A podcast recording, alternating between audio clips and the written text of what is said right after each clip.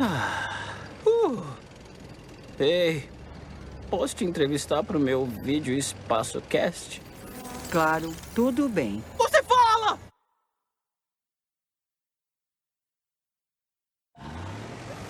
Desculpa, como é que você chama mesmo? Anne. Eu sou o Clancy. Espera, antes eu tenho que ligar tudo isso aqui. Ah, é tá bom. basicamente um stream clássico de vídeo. Eu tô animada, sempre quis fazer um espaço cast. Annie, seja muito bem-vinda ao Midnight Gospel. Ah, isso é muito legal. Então, minha primeira pergunta pra você é: hum, te preocupa estarmos todos nós prestes a morrer? Hum, poderia ser preocupante, mas já lidei com muitas mortes na vida. Se ler meus livros, vai saber que meu pai morreu tragicamente de câncer no cérebro. E minha melhor amiga morreu depois que tive meu filho. Meu Deus do céu. É, é comum quando ficam sabendo de uma pessoa que vai morrer, lembrarem de que já passei por isso. Nessas horas sou bem requisitada porque não sinto medo da morte. O Neil, meu parceiro, é voluntário num asilo. Ele está sempre visitando pessoas à beira da morte. Bom, ah, eu acho engraçado ver tanta gente jovem pelo mundo pensando em morte, morte, morte, vermes podres. Parece que quando se é jovem, os vermes têm muita importância nas discussões sobre a morte, não é? Tem até música sobre Músicas isso. Sobre vermes, eu adorava quando eu era jovem. Clássicos dos anos 60. Eu devo ter uns 10 álbuns. Isso é que é ser um mortal. A morte nos devora no final. Vocês não conhecem essa? Desculpa, Annie. Continua. Ah, ah, então, quando eu era jovem, meu pai ficou muito doente. Era o final dos anos 70. E não se podia falar de morte, era falta de educação. Esperavam que eu não notasse que meu pai estava com 32 quilos. Impossível. Éramos educados, éramos crianças dos anos 50. O Neil já ouviu isso mil vezes, mas quando meu pai adoeceu, uma grande amiga dele teve câncer na mesma época, a Susan. Ele se sentava na área externa de um café e meu pai perguntava: E aí, Susan, como vai seu câncer? Falava alto, sabe? Legal. Aí meu pai falava, meu câncer. Não, a Susan falava, meu câncer tá bem, eu acho, e o seu? E ele dizia, acho que estou mais fraco. Meu primeiro livro se chama Hard Laufer e é sobre rir das dificuldades da vida. Comecei a ler os livros do Rendez e eles me ajudaram a perder o medo. Escuta, quantos anos você tem? Eu posso perguntar? 44. Sério mesmo? Nossa, você é bonitão. Tem uma pele ótima. É uma bênção. Não precisa ficar constrangido. É uma bênção. Acho que Deus ama mais você que outras pessoas. Ah, é assim para, que vai. é. Eu espero que você É tenha assim razão. funciona. Então isso É, quer dizer que existe uma hierarquia budista. no amor de Deus, não é? Claro, sim, claro. Aposto que tem. Você tem lugar reservado no paraíso por tanta beleza, perto da mesa de sobremesas ou dos queijos? Você tá me É sacaneando. Não, é verdade. Dos queijos, Dos é. queijos e baguetes. Mas enfim, acho que é assustador e difícil, mas se eu fosse jovem, meu Deus, se eu tivesse essas informações com 30, 40 anos, minha vida teria sido, sem dúvida, melhor, mais fácil, muito mais livre. Então você está falando sobre a importância de reconhecer a morte como algo inevitável. É, é libertador aceitar a morte.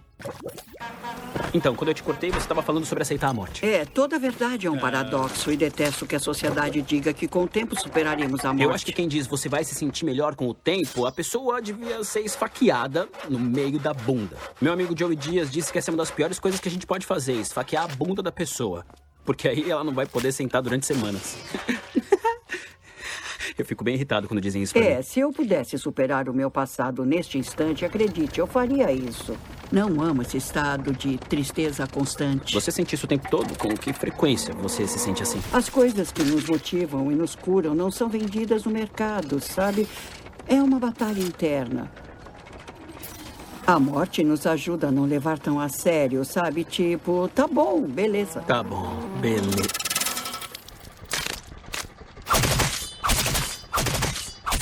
E foi achei assim. legal. É, foi assim que tive meu belo momento de redenção com Deus. Eu disse com muita amargura: tá bom, beleza.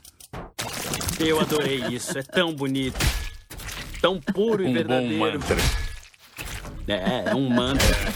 É, tá bom, beleza.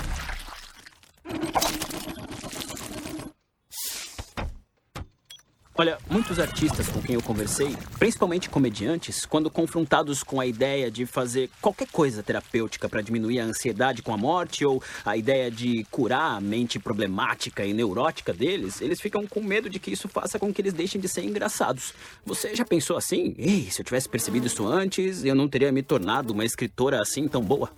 Bom, já. ahn, quando consegui ficar sóbria, já tinha escrito quatro livros, tinha uma carreira, tudo encaminhado. Ainda moro no condado onde nasci e cresci.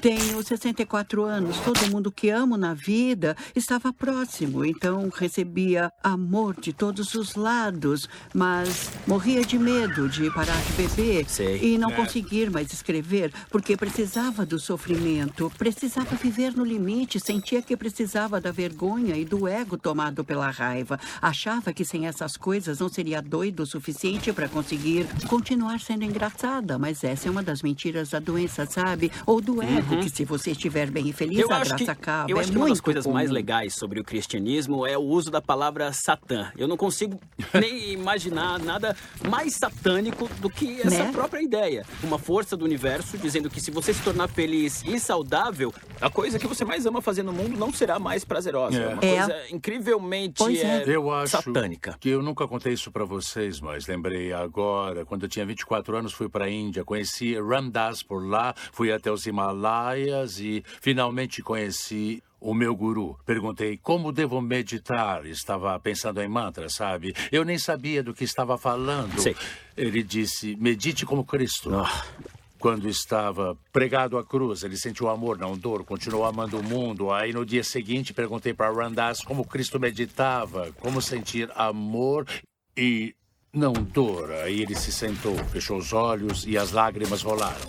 Naquele momento vivenciamos Cristo, o amor de Cristo, e éramos todos judeus. Nunca tínhamos nem mesmo lido o Novo Testamento. Depois daquilo, ele perguntou: leu o livro dele? De quem? O livro dele, de Isha, que é Jesus em hindi. É, Sei. Então, acabei aprendendo coisa pra caramba sobre Cristo lá na Índia, antes de qualquer coisa. Era Cristo e Hanuman, são o mesmo, seres de luz. Bom, enfim, Sim. uma das. ah, uma das coisas que a Bob, nossa amiga Bob, disse. Na verdade, se pronuncia Boboa. A Bob, Oi, Boboa. ela disse uma coisa muito interessante sobre o que forma, de fato, o tecido das nossas vidas.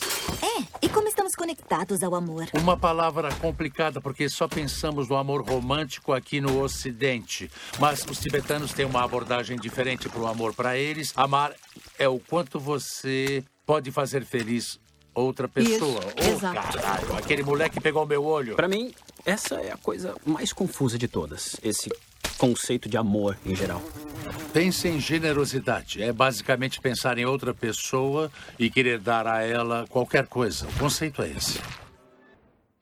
No meio dessa conversa, me lembrei de uma coisa. Ah, tem uma história de uma menininha que tinha muito medo de dormir no escuro e ficava chamando sempre pela mãe. Aí um dia a mãe disse: Jesus está aqui com você, não tenha medo. E a menina respondeu para a mãe dela: Eu preciso de alguém em carne e osso.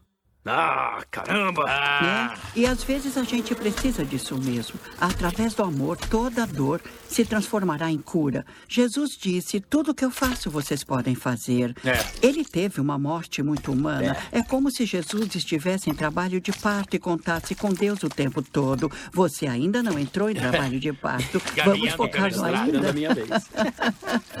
É todo um processo. Vem a contração, o alívio, a respiração e a paz. Aí dói, dói, dói, dói. Essa não, a dor voltou, voltou. Tudo bem, lembra da última contração? É contrair, sofrer e aí sentir o alívio e respirar.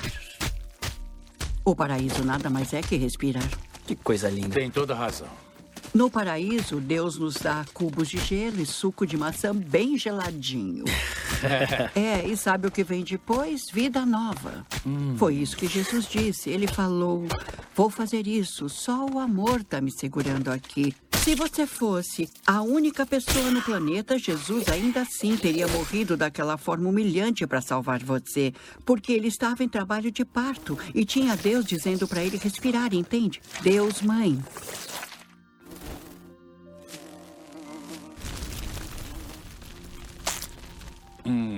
Que lindo. Lindo. Maravilhoso. Obrigado, Anne. De nada. Muito obrigado. Obrigado, mesmo. Duncan. De Isso nada. É ótimo. Eu é que agradeço. Tá brincando? Nem É. acredito que eu tô aqui. Vocês são ótimos. Tenham sorte. Obrigada. Muita sorte. Muito obrigado.